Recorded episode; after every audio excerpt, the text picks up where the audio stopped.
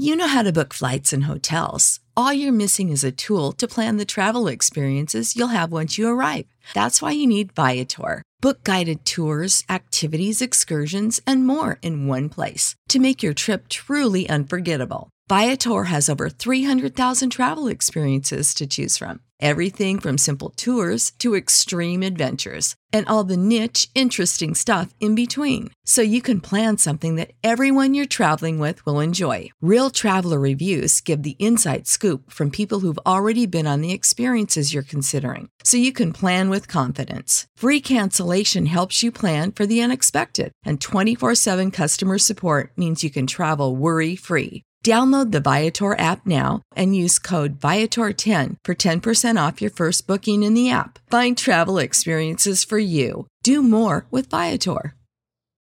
When you need mealtime inspiration, it's worth shopping Kroger, where you'll find over 30,000 mouth-watering choices that excite your inner foodie. And no matter what tasty choice you make, you'll enjoy our everyday low prices, plus extra ways to save, like digital coupons worth over $600 each week. You can also save up to $1 off per gallon at the pump with fuel points. More savings and more inspiring flavors make shopping Kroger worth it every time. Kroger, fresh for everyone. Fuel restrictions apply.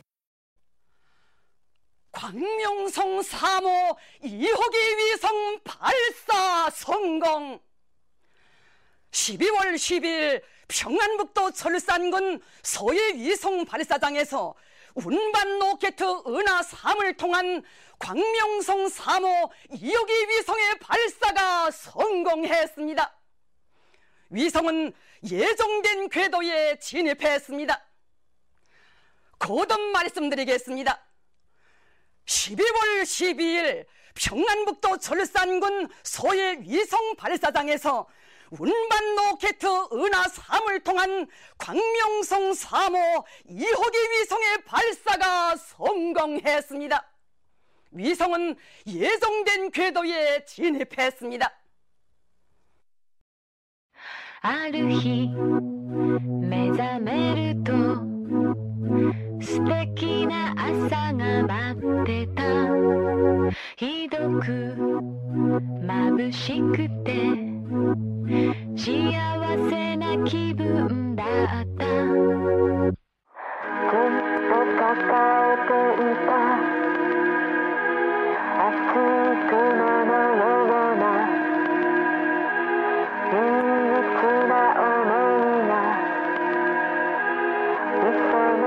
Fantascientificast presenta La sindrome di Inomaru, un viaggio semiserio nella realtà quotidiana del sollevante. 愛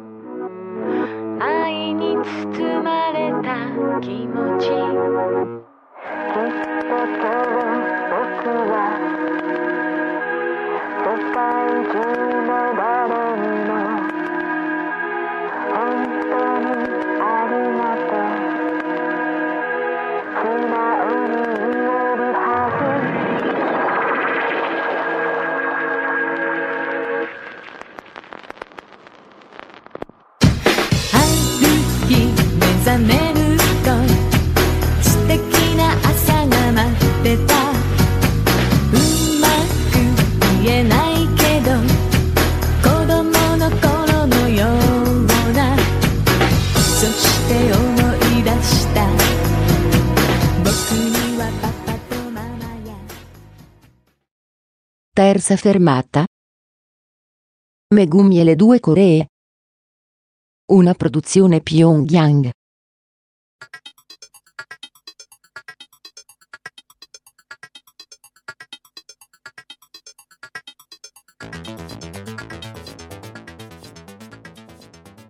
Torna dopo una lunga assenza il nostro spin-off di Fantascientificast, la sindrome di Nomaru, ovvero tutto ciò che volevate conoscere sul Giappone e non avete mai usato cre- chiedere.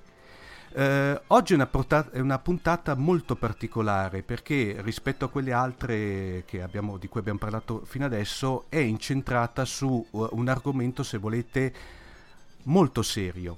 E per meglio parlare di questo argomento abbiamo qui con noi un ospite d'eccezione, vero Marco? Sì, abbiamo con noi Antonio Moscatello che è un giornalista e autore, ha scritto Il lupo che è un romanzo thriller che consiglio a tutti e più recentemente un saggio, appunto Megumi, storia di rapimenti e spie della Corea del Nord, che quindi già ci fa capire di che cosa parleremo. Antonio è anche giornalista dell'agenzia di stampa Aska News che si occupa, di, è un esperto di Asia, appunto non solo Giappone, le Coree, diciamo l'estremo oriente, quindi eh, passiamo la parola appunto all'esperto. Antonio, grazie di essere qui con noi. Ciao, grazie a voi, grazie a voi per avermi invitato. Dunque, eh, cominciamo con, uh, con, Megumi a questo punto, visto che l'argomento Corea del Nord, uh, nostro malgrado, è uh, di attualità. Proprio qualche giorno fa c'è stata questa notizia del crollo de, de, nella montagna dove fanno i test nucleari. Eh, insomma, è un, è un, momento abbastanza complesso per tutto lo scenario del, del, del, dell'estremo oriente. Eh, tu però questo Megumi l'avevi cominciato a scrivere come saggio appunto in tempi diciamo non sospetti.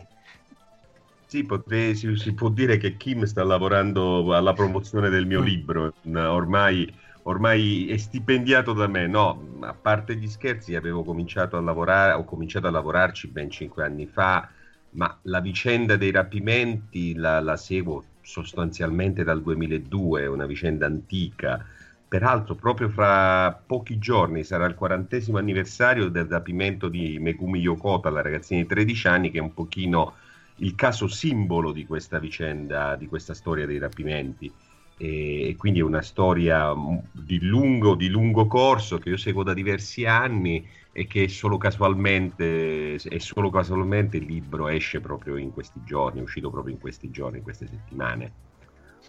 Ecco, a me ha colpito molto una cosa che tu scrivessi quasi en passant su Facebook quando forse stava per uscire, che tu dici, dicesti, ah, magari si poteva fare un romanzo, ma ho preferito il, il, saggio perché a questa ragazza già è stata rubata un'esistenza e non volevo rubarne un'altra scrivendo una storia per quanto realistica romanzata. Questa, insomma, non dico mi ha fatto commuovere, però insomma, è, è commovente in realtà come frase, perché queste, tutti questi rapiti del, che sono stati portati appunto nella Corea del Nord eh, per molti anni non se ne è saputo niente, anche la famiglia stessa eh, di, di, lei e di queste altre persone rapite non, non, sapevano neanche proprio dove fossero finite, è solo stato dopo quanto, 20-30 anni che finalmente si è cominciato a scoprire qualcosa. È, è vero, guarda, eh, in realtà mi è stato proposto, cioè io quando ho, lav- ho lavorato su que- a questo libro, cioè l'ho, l'ho scritto, l'ho buttato giù, e ho provato a farlo pubblicare da case editrici medio-grandi, le quali, diciamo, Kim non lavorava ancora per me in quel momento, eh, era ancora come PR. Io agente.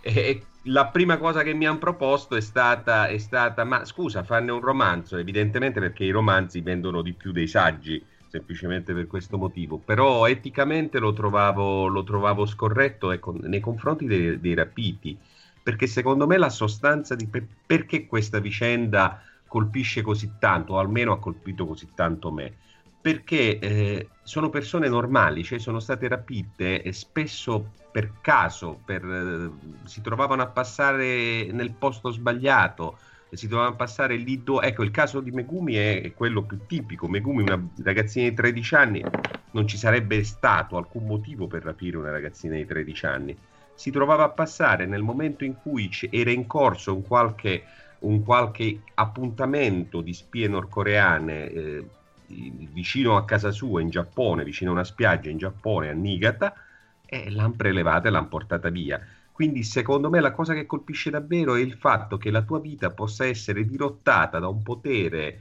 eh, di cui non sai nulla, preponderante su di te che ti prende, ti porta via e decide per te quale sarà la tua vita. E, e secondo me è, è, stata, è una cosa straziante e che a me ha colpito tanto, per cui quando mi hanno detto sì, fanno un romanzo, mi è sembrato simbolicamente, certo con dimensioni diverse, con dimensioni di gravità, con gravità diversa, di mettermi dalla parte del rapitore più che, più che del rapito. Mm-hmm. Per questo no.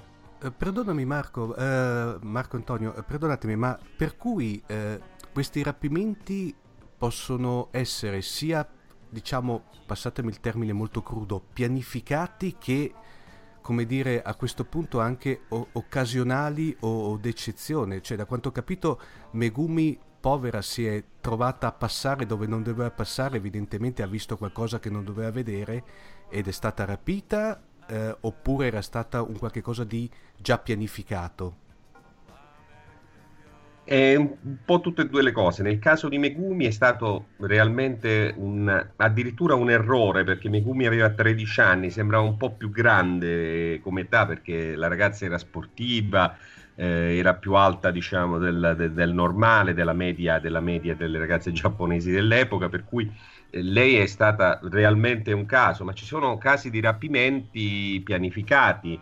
Eh, per esempio c'è un caso a Roma di un rapimento pianificato eh, avevano bisogno i, i, i nordcoreani di eh, dare una moglie a un disertore americano che utilizzavano nel cinema, nei film, e una loro antenna individua una persona che per, per mancanza di contatti, diciamo, di relazioni, di relazioni sociali, eh, perché è fragile in quel momento, perché è isolata, perché agganciata da, da loro, poteva andare bene e si tratta di una eh, pittrice rumena che si, chiama, che si chiamava perché è morta Doina Bumbea e con l'inganno la tirano a Pyongyang e la fanno sposare al disertore americano. Quindi in questo caso è stato un rapimento pianificato. Eh, ce, ce, ne sono in realtà di vari tipi, no? il, forse il più famoso è quello del regista e dell'attrice sì. sudcoreane sì, quello è un caso eclatante. Io e Omar ci siamo conosciuti così. È stato, è, è, stato, è stato un colpo di loro.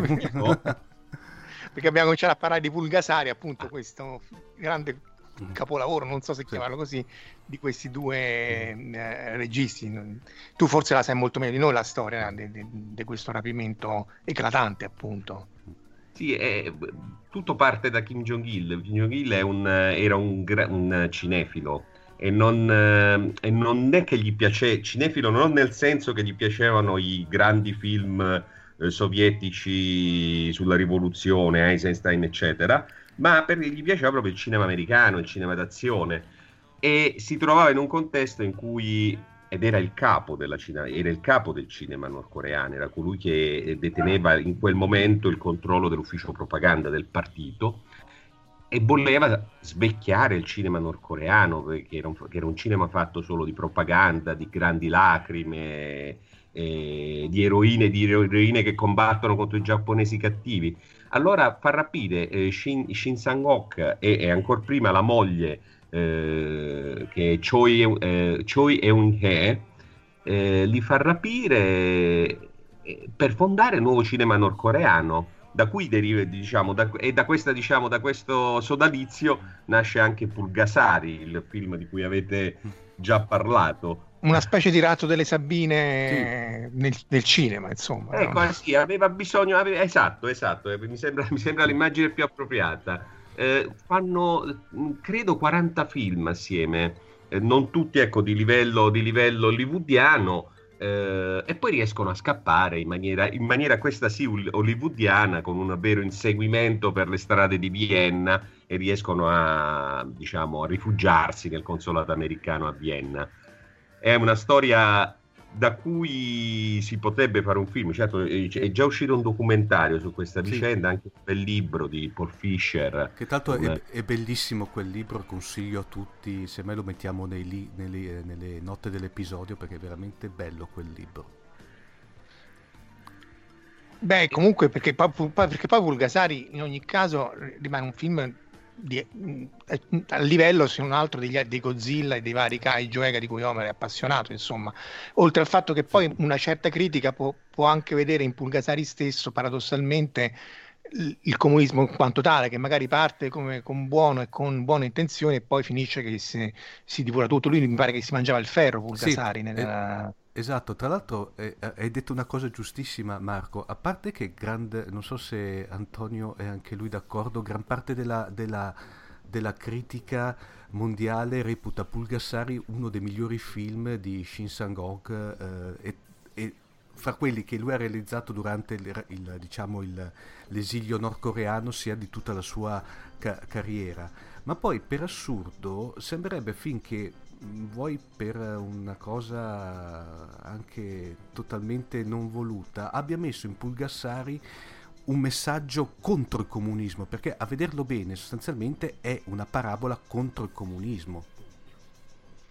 È una questione di punti di vista, no? questa, questa, questa, vicenda dei rapiti è sempre un po' una questione di punti di vista. Il, l'intento originario era fare un film contro il, capi- il capitalismo, no? il mostro del capitalismo.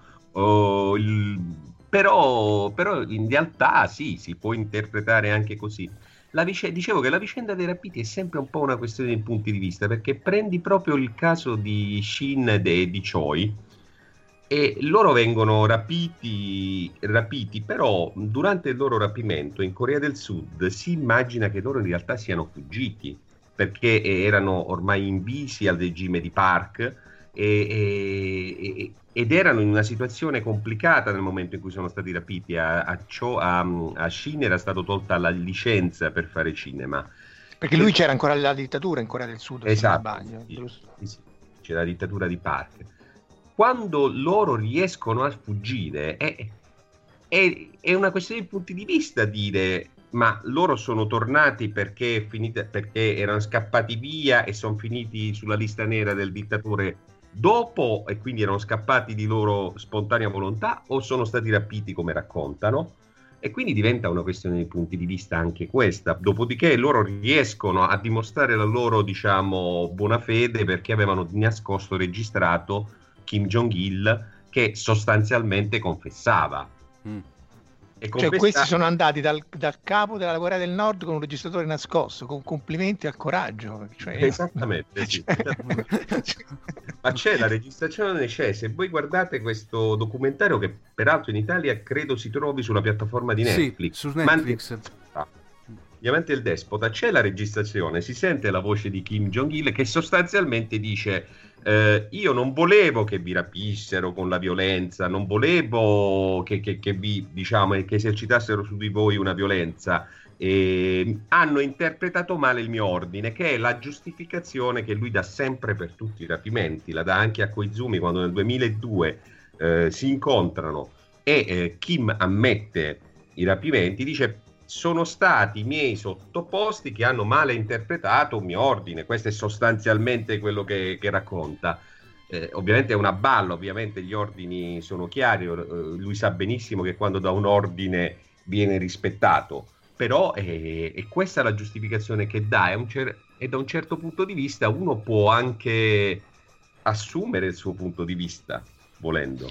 Beh, c'è, c'è sempre i, quelli che sono più realisti del re, però ecco, per tornare ai rapiti, quanti, perché nel caso dei giapponesi certamente questi non volevano essere rapiti, sul regista effettivamente è la situazione più sfumata. Quanti sono più o meno le persone che sono state rapite e poi per, per quale motivo? Perché in realtà il piano non è, perché poi magari ci arriveremo dopo, la Corea del Nord è tutto fuorché guidata da pazzi e, e hanno un piano ben pre- come i Siloni sì, per, per, restare in ambito fantascienza, hanno un piano. Quindi qual era il piano negli anni 70 per cui questi avevano bisogno uh, di, di, di, di giapponesi nella Corea del Nord? non solo di giapponesi, quindi in realtà è difficilissimo capire quanti siano i rapiti. Il Giappone ha, eh, diciamo, formalmente al termine di inchieste stabilito che almeno 17 persone sono state rapite, eh, 17 cittadini giapponesi intendo. Eh, in real- la Corea del Nord ne ha ammessi 13, ne ha ammessi 13, restituendone 5. Invece, vivi e morti? I 5 vivi e, ah, ah. e 8 sostiene che sono morti ma non ha fornito alcuna prova. Tra questi 8 mm. c'è Megumi. E però non sono soltanto i giapponesi, sono, rapiti, sono state rapite persone da diversi paesi, oltre ai sudcoreani sui quali bisognerebbe fare un discorso a parte. Poi c'è tutta una fascia di eh, giapponesi rapiti per i quali c'è il sospetto che possano essere stati rapiti, ma non c'è una prova definitiva. E, e, e si parla di centinaia. Eh, Dopodiché ci sono rapimenti, ci sono stati rapimenti di cinesi, thailandesi, rapimenti in Europa, sia di giapponesi sia di non giapponesi. Eh, sono tantissimi, sono tantissimi casi, tantissimi casi che soprattutto si concentrano nella seconda metà degli anni 70, prima metà degli anni 80. E Ma... lo scopo era per, per formare le spie, per Beh, gli scopi sono diversi. E uno degli scopi è certamente quello di formare le spie. Eh, bisogna mettersi un pochino dal, dal, punto di vista di una spia nordcoreana che deve per esempio infiltrarsi in Giappone. per non dare nell'occhio, oltre a conoscere la lingua, a conoscere bene la lingua, ti devi comportare come un giapponese, per cui hai bisogno di qualcuno che, tipo, che ti si affianchi e ti trasmetta, diciamo, questo modo di vivere, questo modo di parlare e così via. E quello però è uno degli scopi, perché poi ce ne sono tanti altri, no? Dicevo la pittrice rumena che viene rapita per darla a scopo matrimoniale, per darne mm. sposa a un disertore americano. Quello è proprio ratto delle eh, Sabine. Eh, sì. eh sì. Anton- ce ne sono diversi. Antonio, c'è la possibilità anche di, di, rapimenti per il fatto di creare quelle che vengono definite le cellule dormienti? Eh, può darsi, eh, su questo guarda, non ci sono prove, però per esempio in Giappone hanno rapito diverse coppiette. No? Queste coppiette che si appartavano in spiaggia eh, venivano portate in Corea del Nord e non si capisce bene per quale motivo. Allora, uno dei sospetti potrebbe, eh, uno dei sospetti, ma è un sospetto, ripeto, non ci sono le prove perché non c'è stato il tempo materiale per avere, per avere la certezza di questa cosa, è che volessero addirittura utilizzare i figli. Cioè, mm. fargli fare dei figli e poi addestrarli in maniera, in maniera da, da, da inviarli in Giappone poi in seguito eh, avendo così delle spie, de- degli agenti fidati, perché no, se tu prendi un, un, prendi un bambino, lo addestri da piccolo, lo educhi in una certa maniera, sarà, diciamo, sarà educato al tuo culto. Eh, prendere dei giapponesi, no? rapire un giapponese per poi reinfiltrare quello stesso giapponese mh, è un po' complicato, non avevano fiducia. Eh, però magari prendere il figlio poteva essere un'idea. E ripeto, questa è una, una supposizione, perché se no non si spiegherebbe perché rapisci delle coppiette. Ecco, questo è,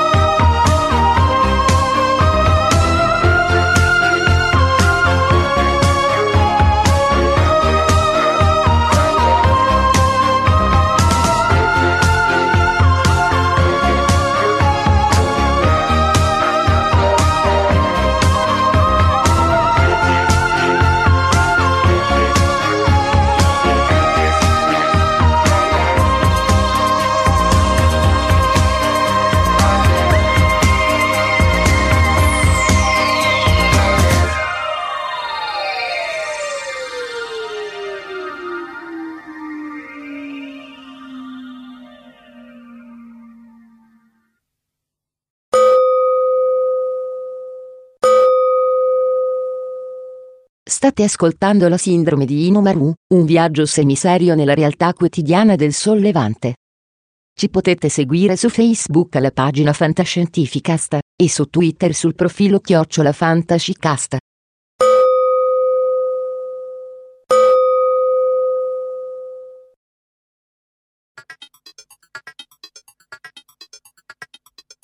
Antonio, una domanda, ma da quanto eh, te ci raccontavi prima eh, relativamente alla vicenda della, della, rumena rapita, se non ho ben capito, a Roma, ehm, denota tutto ciò, mi, mi, fa pensare che eh, a, a, a, differenza di quanto l'immagine della Nord Corea eh, arriva qui in Occidente o quello che vogliono farci arrivare, cioè tutto sommato sì, una potenza, eh, un popolo indottrinato, però se vuoi fra virgolette da operetta, però sotto sotto denota invece una struttura organizzativo-logistica mica da ridere se non sbaglio. Ah, ma assolutamente, assolutamente sì. Eh, sono, beh, non c'è neanche bisogno di tornare tanto indietro nel tempo, no? Sono quelli lì che sono accusati di aver messo in crisi il sistema sanitario britannico con WannaCry sono stati in grado di entrare nei sistemi di, della Sony. Sì, per il, per il film cos'era per cui hanno, hanno, diciamo una, e, e, da un punto di vista logistico loro hanno sempre avuto una struttura spionistica di tutto, di tutto rilievo. Io nel libro cerco anche di spiegarne un pochino la struttura, adesso sarebbe complicato eh, ma per esempio loro si utilizzano anche delle, degli, diciamo, degli insospettabili, dai, poniamola così, poniamola così. Eh, per esempio, per rapire eh, tre giapponesi in Europa hanno utilizzato, hanno utilizzato dei eh, terroristi giapponesi che avevano dirottato un aereo nel 70 e erano andati a rifugiarsi in Corea del Nord. Questa sarebbe una storia da raccontare, no? Mm-hmm. Nel 70 eh, viene dirottato un aereo, lo Yodogo, che se ricordo bene era diretto da Fukuoka a Tokyo, da un gruppo di terroristi della, diciamo, della fazione dell'Armata Rossa, mi pare si chiamasse il, la CEL, diciamo, il, il, gruppo, eh, il gruppo di cui facevano parte, che intendevano andare a Cuba dopo un primo, diciamo, una prima analisi hanno capito che il carburante fino a qui non, eh, non gli sarebbe arrivato. sufficiente. E, e, e, hanno optato, e, hanno optato, per Pyongyang pensando che dopo, diciamo, dopo questo passaggio il compagno Kim Il-sung li avrebbe tranquillamente mandati a Cuba. Arrivati a Pyongyang però sono rimasti impantanati nell'indottrinamento nordcoreano che per alcuni di loro, anzi per la gran parte di loro, ha funzionato. E anche in questo caso eh, il regime nordcoreano gli ha trovato delle mogli giapponesi. E questi, eh, questi terroristi, sono, alcuni di questi terroristi sono stati utilizzati per fare delle missioni in Europa e, e hanno prelevato in Europa tre ragazzi, tre, due studenti che si trovavano in un viaggio in Spagna e una ragazza che faceva homestay a Londra. E quindi hanno diciamo, una struttura importante e hanno anche diciamo, la capacità di utilizzare delle risorse eh, che uno non si aspetterebbe. E non è un regime di pazzi, ecco, questo è il, è il, punto, perché poi la sostanza è un pochino questa qui. E sembra un regime da operetta, come dicevi tu, però in realtà è un regime che ha delle, dei suoi obiettivi pre- ben precisi, eh, ha una sua capacità di perseguire questi obiettivi in maniera spietata certamente, però insomma di regimi spietati ce ne sono tanti nel mondo e, e, e lo fa e, e, usa le armi che è in grado di utilizzare, no? anche sulla uh, vicenda del programma nucleare, del programma missilistico, fa un ragionamento del tutto politico, eh, non vuole distruggere il mondo, vuole assicurarsi di non essere distrutto e di non essere rovesciato, parlo dell'attuale, dell'attuale leader Kim Jong-un, e si è reso conto anche per gli esempi che sono, gli sono stati dati negli ultimi, diciamo, negli ultimi 15 anni, che se non sei dotato dell'arma nucleare, se non, non hai una fai, non fai una partenza, rovesciano, finisce impiccato come Saddam oppure sparato in testa come Gheddafi. Mm i quali avevano rinunciato a, a dotarsi dell'arma, dell'arma, nucleare. Mentre Iran, Corea del Nord, tutti mm. questi paesi che sono appunto magari non proprio degli stinchi di santo, ma dotati di un arsenale nucleare, è chiaro che persino l'amico biondo tinto ci pensa due volte ad Eh, attaccarli. sì, infatti, infatti. Tra l'altro, appunto, noi la- scusa, vai Omar. Antonio, eh, volevo farti du- due domande. Prima hai citato un film che tra l'altro è anche lì, se, se vuoi, non dico a livelli pulgassari, però c'è sotto anche lì tutta la- una sorta di mitologia che è The Interview praticamente.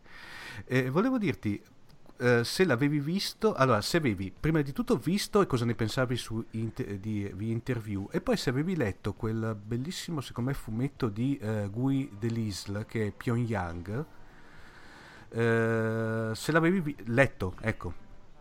Eh, quello di Guy Delis, sì, ed è molto, io l'ho trovato molto bello, molto molto interessante, molto molto interessante. Però eh, parla de- della Corea del Nord, adesso non ricordo quando è stato pubblicato, ma sarà, diciamo, parla della Corea del 2003. Nord decina d'anni fa, ecco, sì, quindi addirittura quasi 15 anni fa, quindi è, è anche molto cambiata la Corea del Nord. E ho visto anche il film, eh, non mi è piaciuto, non mi è piaciuto. Eh, non mi è piaciuto perché non l'ho trovato neanche, neanche particolarmente divertente, francamente. E, e in un certo senso ho capito anche la reazione dei nordcoreani. Certo, diciamo, eh, la reazione è stata alla maniera loro, no? Hanno, hanno hackerato i sistemi della Sony. Però parliamo della Corea del Nord sempre con poco rispetto. Eh, capisco che la satira non deve avere rispetto, però eh, quando diciamo la satira è a, a- a- a vantaggio del forte contro il debole, certo è, è strano parlare di debole quando parli di un regime come questo qui che, che è colpevole di innumerevoli ed estesi crimini contro, contro i diritti umani delle persone, quindi su questo non c'è discussione.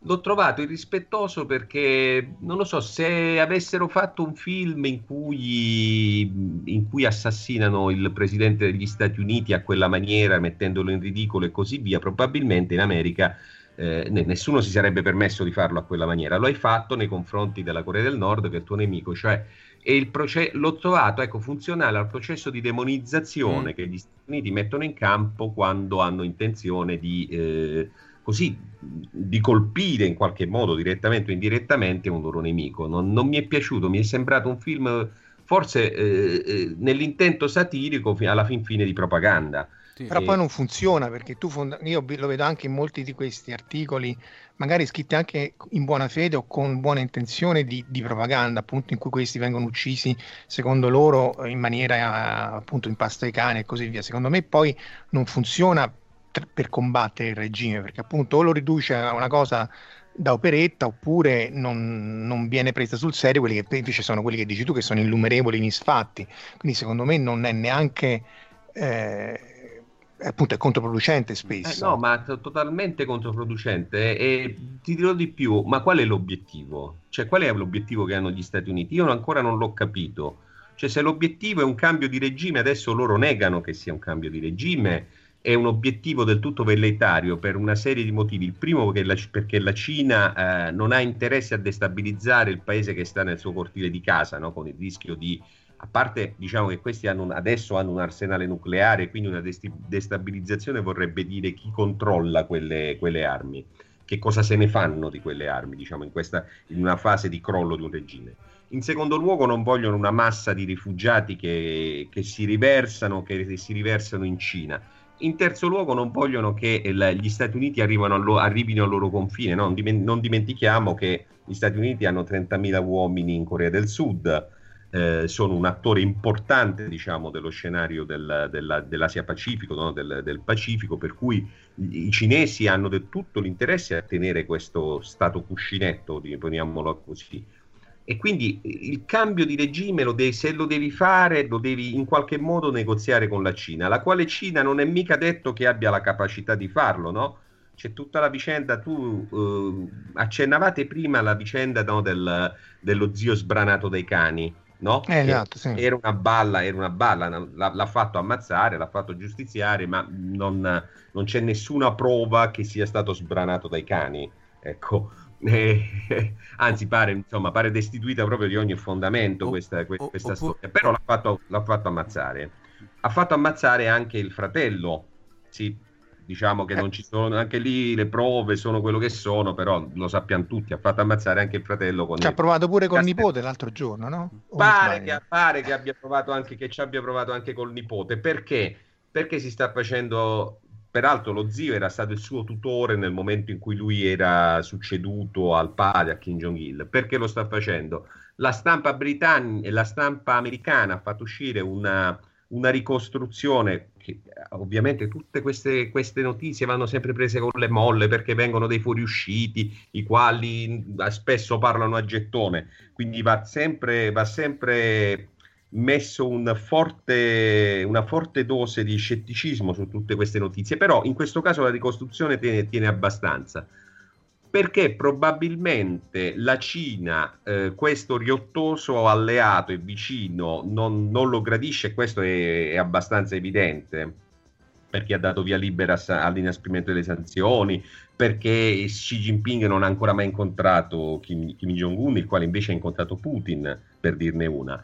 E, e quindi probabilmente non gradisce diciamo, questo personaggio al potere in Corea del Nord, però sa benissimo che per non destabilizzare quel regime ha bisogno che ci sia uno della dinastia no? sul, sul, trono e, e, quindi Kim Jong-un dal suo punto di vista eh, elimina tutti i possibili papabili, diciamo quelli mm-hmm. diciamo, più vicini alla Cina. Eh, Kim Jong-nam, il fratello, il fratellastro ammazzato col gas nervino, e viveva sostanzialmente sotto il controllo cinese.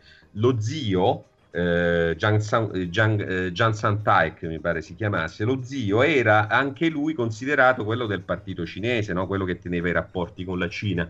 Quindi probabilmente eh, il, questi, anche queste uccisioni si inquadrano in questa vicenda per il potere.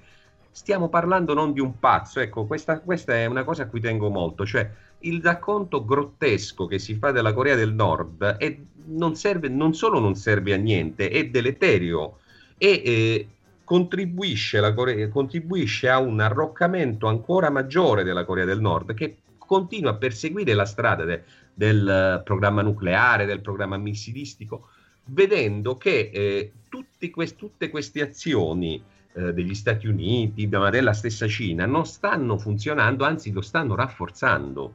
Alla fine è lui che esce, esce vincitore da questa partita perché è lui che potrà sedersi quando finalmente si riaprirà il tavolo dei negoziati con la pistola sul tavolo, cioè dicendo signori noi, sono, noi siamo una potenza nucleare, ci dovete riconoscere come potenza nucleare e trattate con una potenza nucleare, non trattate con l'Iraq, non trattate con la Libia di Gheddafi. È, è, è, molto, è un piano, è una strategia che io non attribuirei certamente a un pazzo Okay. No, tra l'altro lo sviluppo dei missili e delle bombe nucleari che ha fatto è stato a parte rapidissimo, quindi insomma comunque tanto di cappello. Eh, e poi tra l'altro i lanci che lui ha fatto va detto che sono tutti nel, nell'ambito delle leggi internazionali paradossalmente, nel senso che lui lancia nel suo territorio, li manda sopra 100 km nello spazio, questo ne aveva parlato a Scientificast, mm. e li fa cadere, certo fa sorvolare il Giappone, ma a 700 km quello è più in alto della stazione spaziale, li fa cadere nel Pacifico, quindi paradossalmente da quel punto di vista lui è attentissimo a non violare i trattati internazionali, quindi eh, certo lo show di forza lo fa e tra l'altro credo che, non so se tu ne convieni, il Giappone, o meglio il governo attuale ne ha giovato da questa minaccia o pseudo minaccia. Sì, la, in realtà la Corea del Nord effettivamente non, eh, non, viola alcun trattato internazionale, neanche quando fa i test nucleari, perché in questo momento non è firmatario di alcuna convenzione, non è firmatario della convenzione sul bando ai test eh, nucleari, ai test atomici, ed è anche fuori perché ne è uscita dal trattato di non proliferazione nucleare, quindi eh, non, viola, non viola, resta nell'ambito della legalità, certo un passo, se fa un passo oltre è fuori. E effettivamente Abe ne ha approfittato perché quest'estate, quando lui ha convocato le elezioni anticipate, cioè prima che cominciasse l'escalation di provocazioni di, di Kim Jong-un, il livello di consenso nei confronti di Abe e del suo governo era particolarmente basso perché lo stesso Abe con la moglie era, rim- era rimasto impelagata in, in, un paio di scandali che riguardavano eh, dei favoritismi fatti a delle strutture educative eh, particolari, insomma. E, E, nostalgiche direi. Nostalgiche così. così. E quindi che, che, ha fatto Abe? No? Ha, deve aver, adesso è un ragionamento, diciamo, è una supposizione che faccio, però è ab- politicamente abbastanza sensata ha detto in questo momento la, i sondaggi mi dà, ci sono stati dei sondaggi su questo, mi dà eh, in crescita di nuovo perché è stato apprezzato il mio atteggiamento duro nei confronti della Corea del Nord. Posso riuscire a eh, l'opposizione è ancora sbrindellata in mille rivoli con questo arrivo, con questa Coiche che era la stella emergente che poi sarebbe uscita con un partito, però in maniera ambigua perché non si è candidata. Quindi abbiamo un'opposizione ancora, ancora divisa e debole. Io in questo momento sono di nuovo in crescita. Nello mio stesso partito, il Partito Liberal Democratico, eh, non, chi mi vuole fare le scarpe, no? chi vuole eh, provare un'alternativa non si è ancora organizzato. Faccio adesso la mossa, come si chiama? Possiamo chiamare la mossa del cavallo, insomma. faccio la mossa del cavallo, convoco le elezioni anticipate e eh, vediamo, vediamo, come va sull'onda ecco, del, della situazione internazionale, sull'onda degli allarmi che arrivano sui telefonini che, eh, per i missili che ci sorvolano. No? E, in, tra l'altro in, in Hokkaido eh, il, l'allarme diceva trovate un rifugio, non so che rifugio. Sì, sì, era come l'altoparlante che suonava prima, diceva trovate un rifugio, possono cadere dei pezzi, insomma, che viola proprio la, la fisica base, eh, dire, per quanto puoi lanciarlo male, non ti cadrà mai in testa. Non ti, eh, appunto, cioè, passa, passa una, ad altezze enormi. E, e quindi se ne, se ne, è sicuramente approfittato, se ne è sicuramente giovato. Il risultato delle elezioni è stato molto positivo per lui perché nella Camera Bassa è, riuscita, è riuscito a confermare la maggioranza dei due terzi. Ha perso sì qualche seggio, questo non è stato molto notato. Ha perso ah, pochi, ah. pochi seggi, eh, come maggioranza intendo, non perché li ha persi il suo partito, ma l'ha perso il Cometo, il partito alleato eh, di, di, Abe, diciamo del partito di Abe, eh, però è riuscito diciamo, a mantenere uh, questa maggioranza qualificata che è, una, che è, una, cosa importante per lui perché questo lo riesce, lo, lo porta, lo proietta al 2022 praticamente, quindi non, non, credo che ci avrebbe scommesso prima di quest'estate su una riconferma di questo tipo. L'ha sicuramente favorito, Kim ha lavorato anche per, anche per Abe. Beh, è un grande PR, eh, oltre che per Megumi, quindi lavora anche per... Uh... l'odiato nemico giapponese perché poi, poi ha detto che ma poi a, a, a, Kim i nemici così fanno giovano cioè sono nemici che diciamo eh, se ne per Kim il problema è se dovessero arrivare a un accordo in cui inizia una pacifica convivenza, si aprono un pochino quelle frontiere, cominciano a entrare elementi di benessere in, in Corea del Nord, probabilmente tutto questo culto della personalità, tutta questa struttura un po' doppia dello Stato, dello, de, dello stato nordcoreano, no? che convoglia la gran parte delle risorse sulla struttura di regime, no? quindi sul, sul, leader e su tutti quelli che sono vicini al leader. No? La struttura è piramidale, un pochino come il grande albergo, nell'enorme albergo che sì. sta nel centro di Pyongyang. No? C'è, il, c'è il capo, c'è il boss. E, e, più sei vicino al boss e più diciamo ti arrivano, ti arrivano risorse, ti arrivano possibilità di carriera, possibilità di, anche di trovare una buona moglie in alcuni casi, cioè più le tue condizioni di vita sono, sono favorevoli e quindi, e, e quindi diciamo dovessero entrare elementi, elementi ecco, di maggiore libertà che possono arrivare soltanto se il, lo Stato nordcoreano non è più in uno stato di guerra permanente e probabilmente il regime di, dei Kim eh, se la vedrebbe male, insomma. Quindi ben vengano dal punto di vista di Kim i nemici brutti e cattivi, i nemici che vogliono distruggere la Corea del Nord e così via, perché gli permettono di tenere uno stato di, mobili- di mobilitazione permanente eh, nel suo paese. Una domanda uh, a tutti e due, visto che uh, da una parte siete, dal mio, pun- dal mio punto di vista, due super esperti.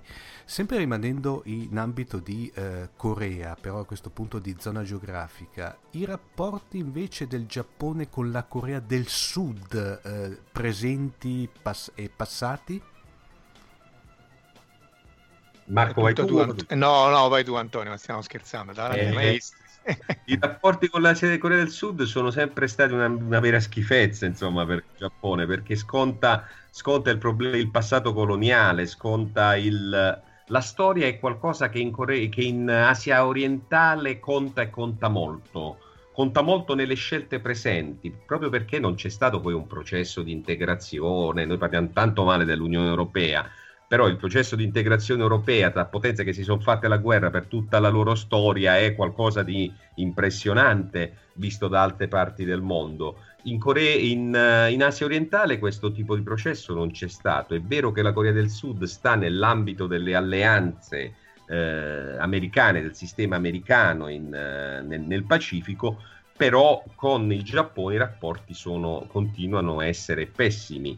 Eh, anche perché l'anti, eh, l'antinipponismo è un po' un elemento aggregante per i, per i coreani, specialmente negli ultimi anni, eh, devo dire che è molto cresciuta la eh, virulenza nei confronti del, del Giappone in Corea, in Corea del Sud. no? Sono, i casi sono tanti, no? Le- eh, anche le, le stesse, diciamo, le stesse, gli stessi atteggiamenti dei dirigenti giapponesi non aiutano, no?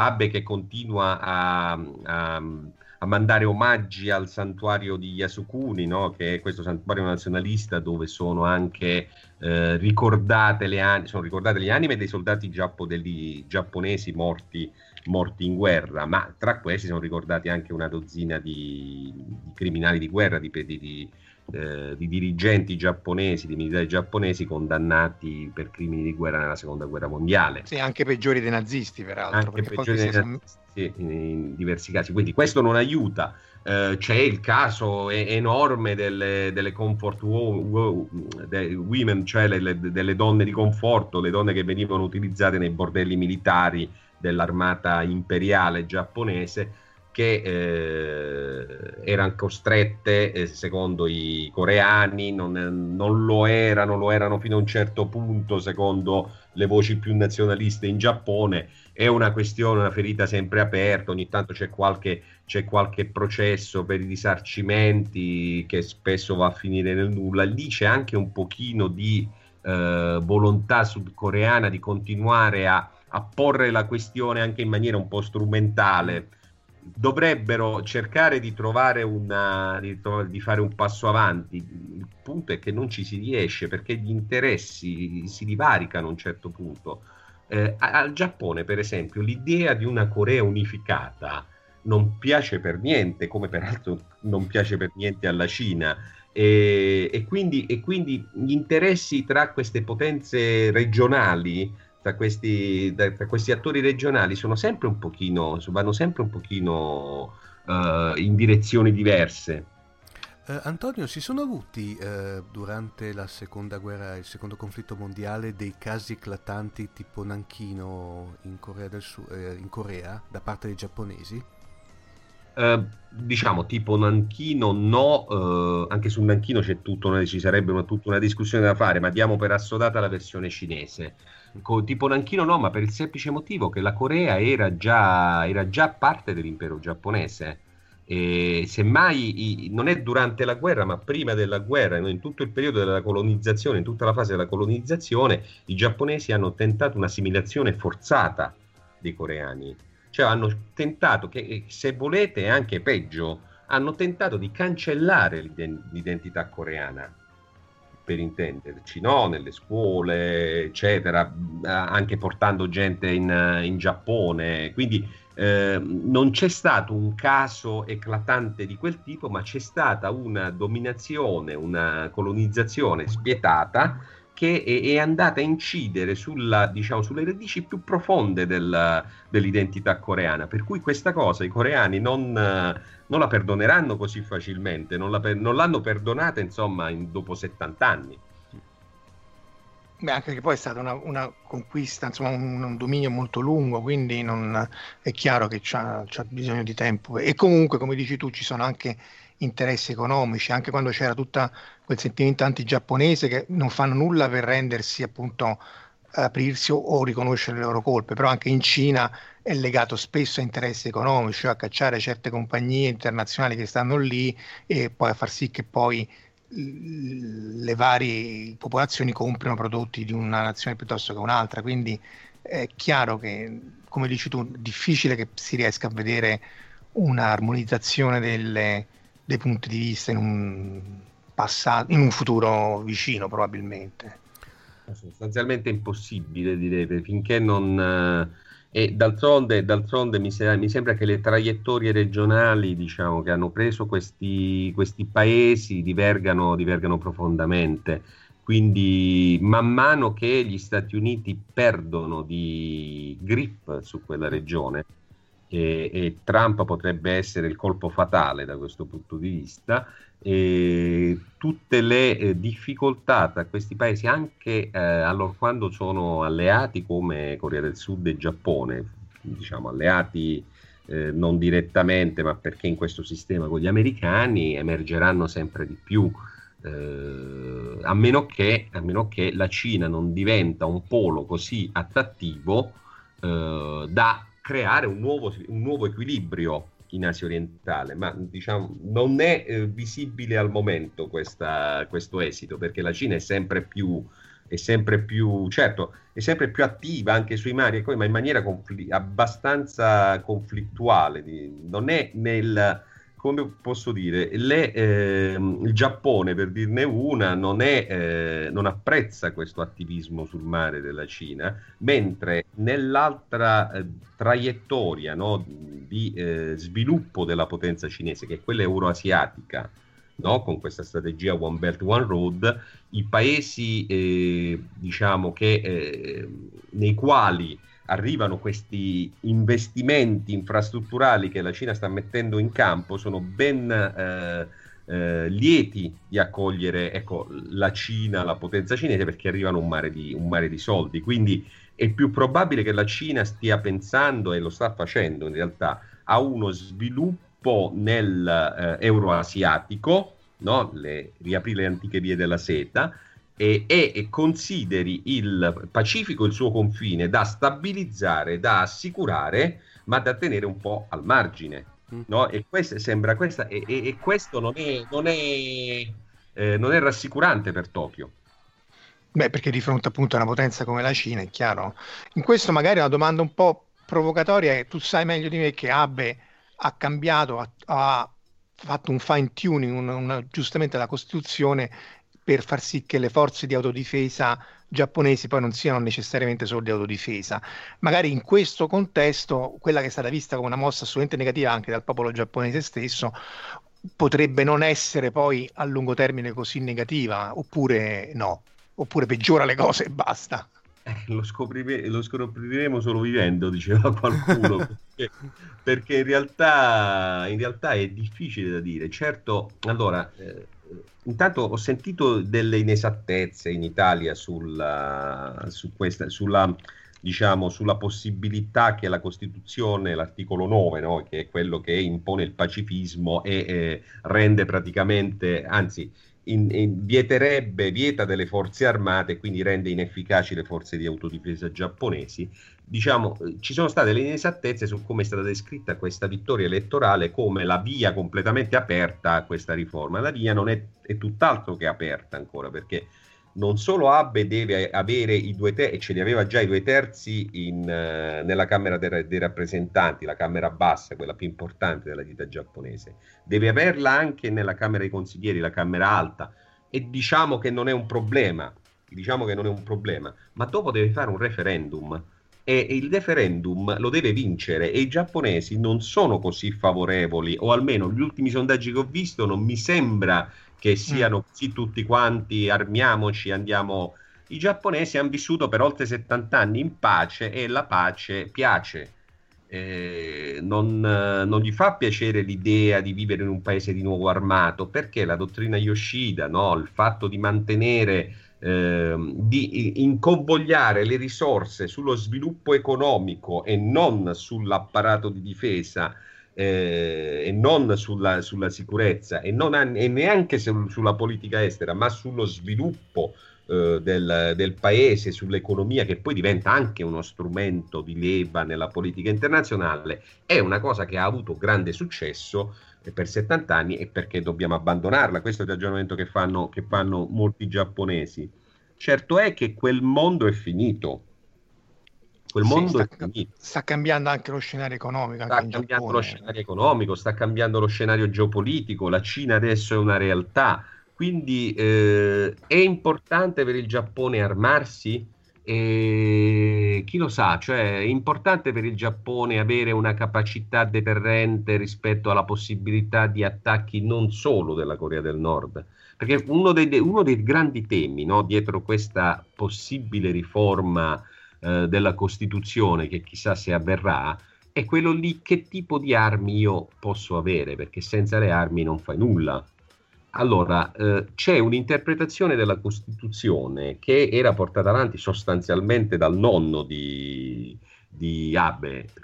Le, le, grandi famiglie politiche giapponesi no? si passa padre in un, sì, po', un po' come da noi il, lo scettro e, e era, ed questa interpretazione diceva non è illegittimo per la nostra Costituzione un attacco preventivo nei confronti di un paese che ci voglia colpire questa l'abbiamo già sentita nel 41, no? Esatto, esatto, esatto. Cioè, eh, eh, volendo, lui potrebbe anche, anche, diciamo, seguire non la via della riforma della Costituzione, ma la via della, delle interpretazioni a, a Costituzione vigente. Funzionerebbe, non lo so perché è complicato, giuridicamente è molto complicato come discorso e non sono un, uh, giuri, un costituzionalista, figuriamoci uno che si occupa giapponese. della giapponese scritta dagli americani, è ancora più, più complicato però potrebbe perseguire quella strada. Allora, che armi, di che armi ci dotiamo? Perché una cosa è avere il, le batterie antimissile nel, nel giardino del Kantei, no? del, del, palazzo Kiji giapponese, che, che, cercano di abbattere il missile nordcoreano che passa sulla stazione spaziale, non ce la farebbero mai, no? Tu insegni Marco su questo. Eh, non è banale, insomma, devi avere un po' di fortuna. E, e una altra, co- altra, cosa è per esempio comprare dei missili, dei missili da crociera che andare, che possano andare a colpire la rampa di lancio nordcoreana prima che avvenga il lancio del missile. Eh, detto questo, bisogna capire quanto è eh, accurata diciamo, la notizia che ti arriva che i coreani stanno lanciando un missile, che, quanto è, è, tutto un discorso molto molto complicato. Allora il, il Giappone deve comprare missili del genere, deve comprare armi del genere, cioè non è solo una questione di difesa collettiva come eh, nel caso della riforma che ha fatto lo scorso anno, no? della riforma di interpretazione, che dice se stanno colpendo, se hanno attaccato una nave americana nel Pacifico vicino al Giappone e questo attacco reca una minaccia esistenziale allo stesso Giappone, perché questo è il discorso, allora il, le forze giapponesi possono intervenire. No? Perché certo, no, perché questo, è, questo è chiaro, è uno scenario. E un'altra cosa è possono le forze giapponesi in caso mettere in campo un attacco anche preventivo per impedire una minaccia esistenziale al Giappone? E, e che questa diciamo, trasformazione sia un, diciamo, necessaria e utile, e questo ce lo dirà soltanto la storia, se verrà fatto o se non verrà fatta.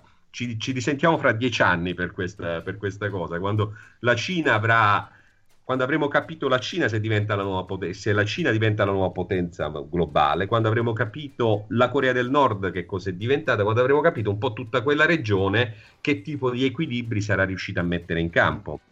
Ma poi soprattutto, Antonio, io metterei anche una terza, una terza domanda. Eh, a questo punto ha senso che il Giappone eh, compri armi moderne quando può contare su una schiera di super robottoni kaiju armati fino ai denti che lo, posso, che lo difendono. Eh, però poi anche lì, se pure la Corea del Nord c'ha i suoi di kaiju, sarebbe, sarebbe da fare un film. Sì, Bisognerebbe trovare un treatment sì. in cui il combattimento è con robottoni. Eh, eh Pulgasari, Pulgasari, contro Mazinga potrebbe essere eh, una... Sì, o, o Yongari contro Godzilla, mi viene in mente una cosa sì, in effetti potrebbe essere una, una cosa. Ah, Antonio, però a, a, questo punto ti strappiamo la promessa di, uh, della tua partecipazione ad una prossima puntata dove magari ci parli dei rapporti Cina-Giappone. Ma volentieri, assolutamente volentieri. perché visto che adesso praticamente abbiamo parlato dei, dei rapporti con, con, le Coree, a questo punto mi, mi, viene spontaneo a questo punto dare anche una panoramica sui rapporti con la Cina. Dunque direi che eh, per questa puntata è tutto, ringraziamo ancora eh, Antonio Moscatelli di essere stato con noi. Ricordiamo appunto il suo Megumi che sì. appunto non, non, è un libro mol, molto interessante perché va dal, dal dramma particolare di questa famiglia, di questa ragazza che sarà strappata dal, appunto, al, al, Giappone, sue, ai suoi cari, fino appunto a uno scenario geopolitico, un'analisi molto lucida eh, di cui abbiamo parlato un po' da adesso, di, di, uno scenario geopolitico molto complicato, quindi assolutamente consigliato, lo trovate in tutte le librerie su Amazon, quindi sì. è assolutamente tra Megumi. Tra, tra l'altro Marco daremo nelle, nelle, show note dell'episodio, metteremo anche il link eventualmente così almeno i nostri, sì, con sì. un semplice clic possono acquistare il volume di Antonio. Grazie ancora Antonio. Grazie, grazie a voi. E alla prossima a tutti. Sì. Ciao. Ciao.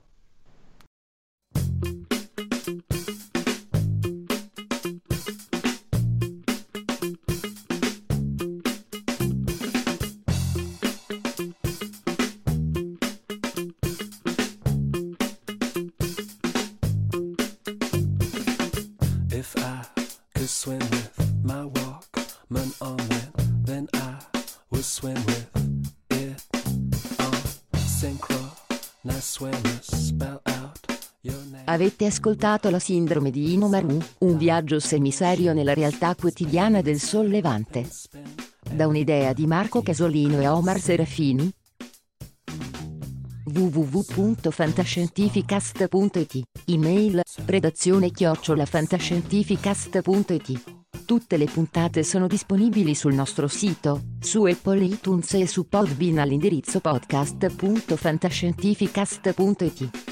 Potete seguirci ed interagire su Facebook alla pagina Fantascientificast e su Twitter sul profilo Chiocciola Fantascicast. Se volete potete lasciarci una valutazione a 5 stelle su Apple iTunes ed offrirci un giro di sushi o un bicchiere di sake tramite una donazione PayPal utilizzando l'apposito bottone sul nostro sito.